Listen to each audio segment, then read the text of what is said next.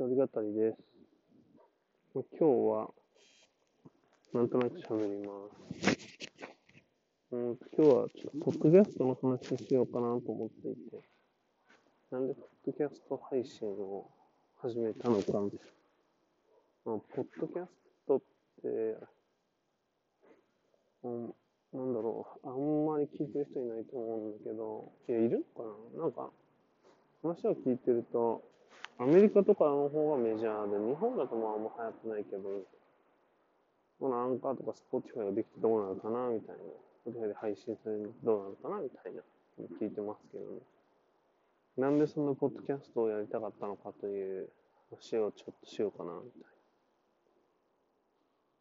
な。なんかもともと聞き始めたので言うと結構前で、僕が二十歳ぐらいだからもう8年ぐらい前にですね、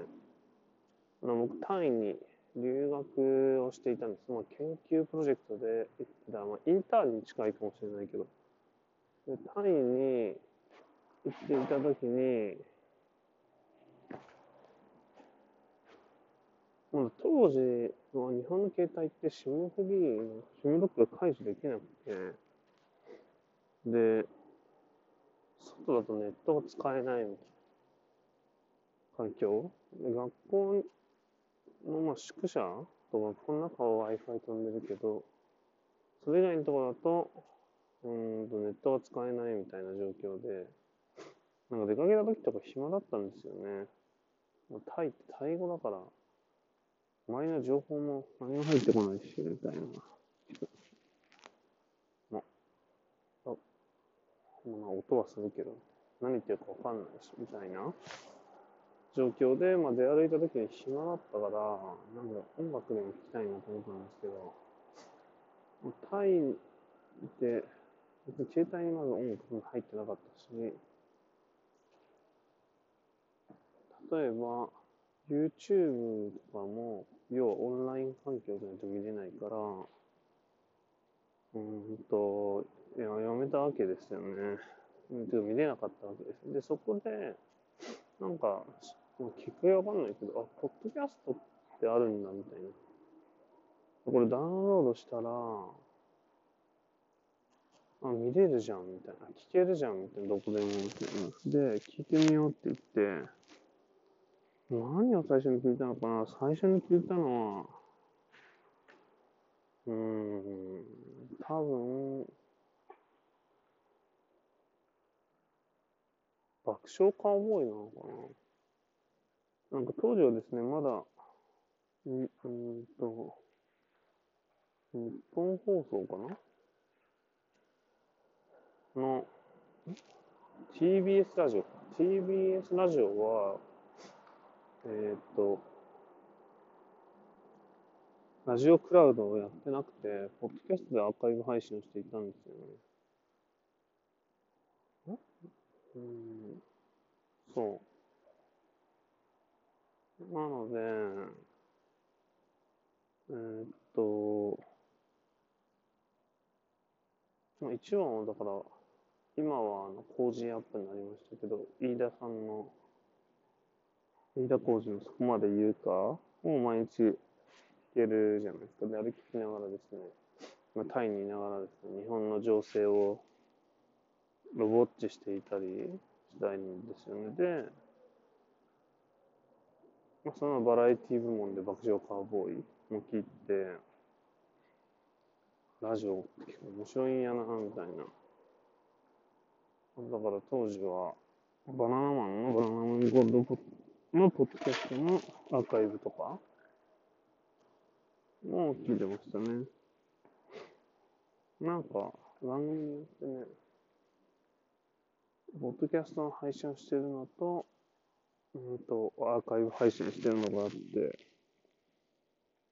で、いろいろ聞いたんですよね。で、そしたらまあ、あの、ポッドキャスト、爆笑問題のカウボーイのラジオで、なんかマミマイケルの話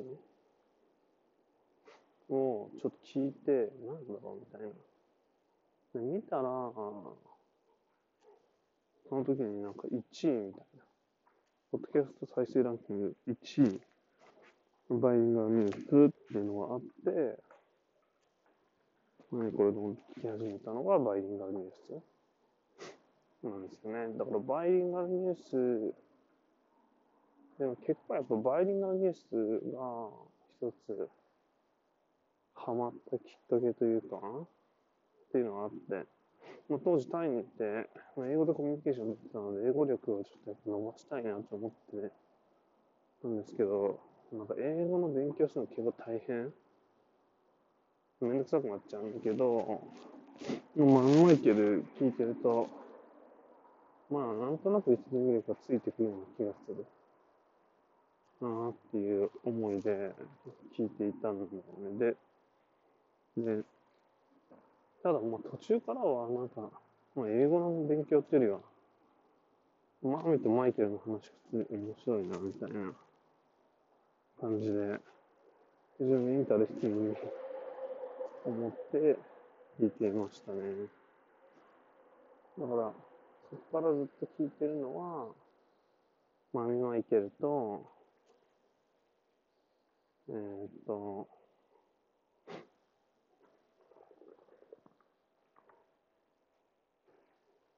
トータルテンボスの抜き差しならないと。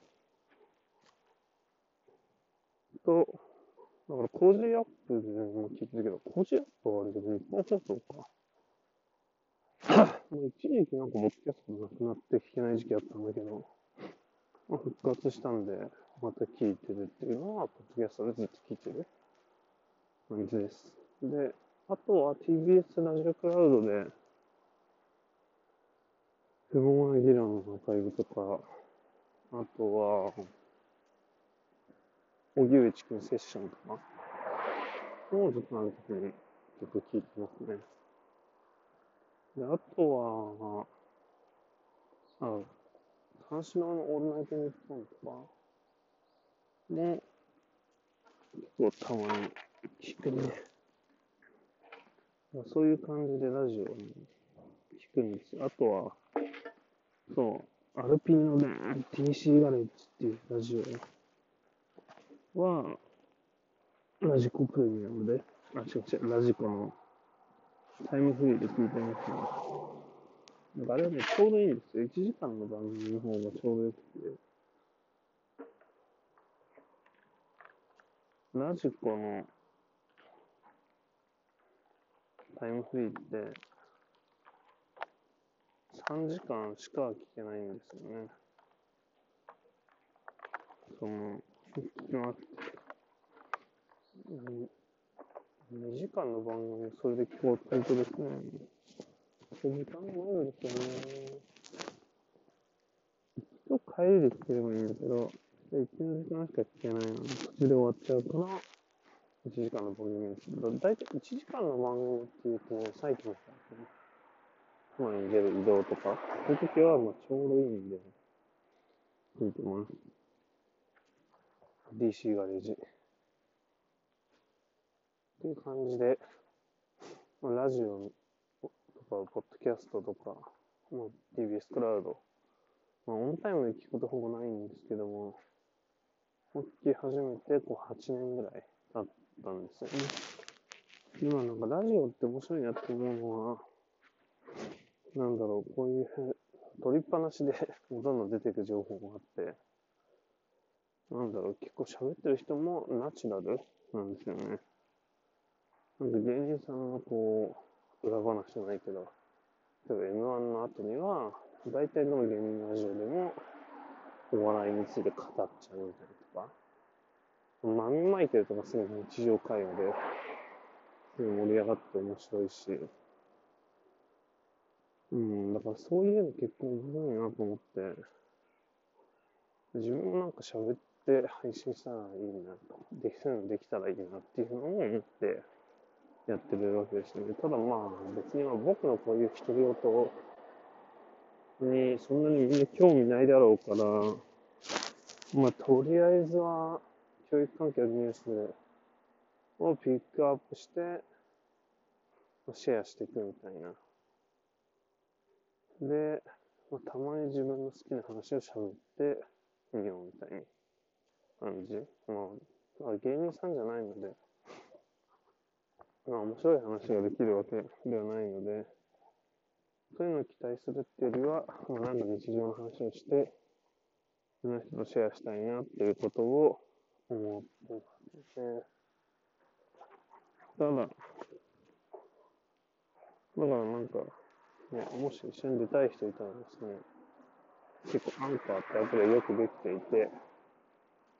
なんか通話しながらそのまま収録もできるらしいんで、一緒に話しながらできたらいいかなっていうふうに思います。以上。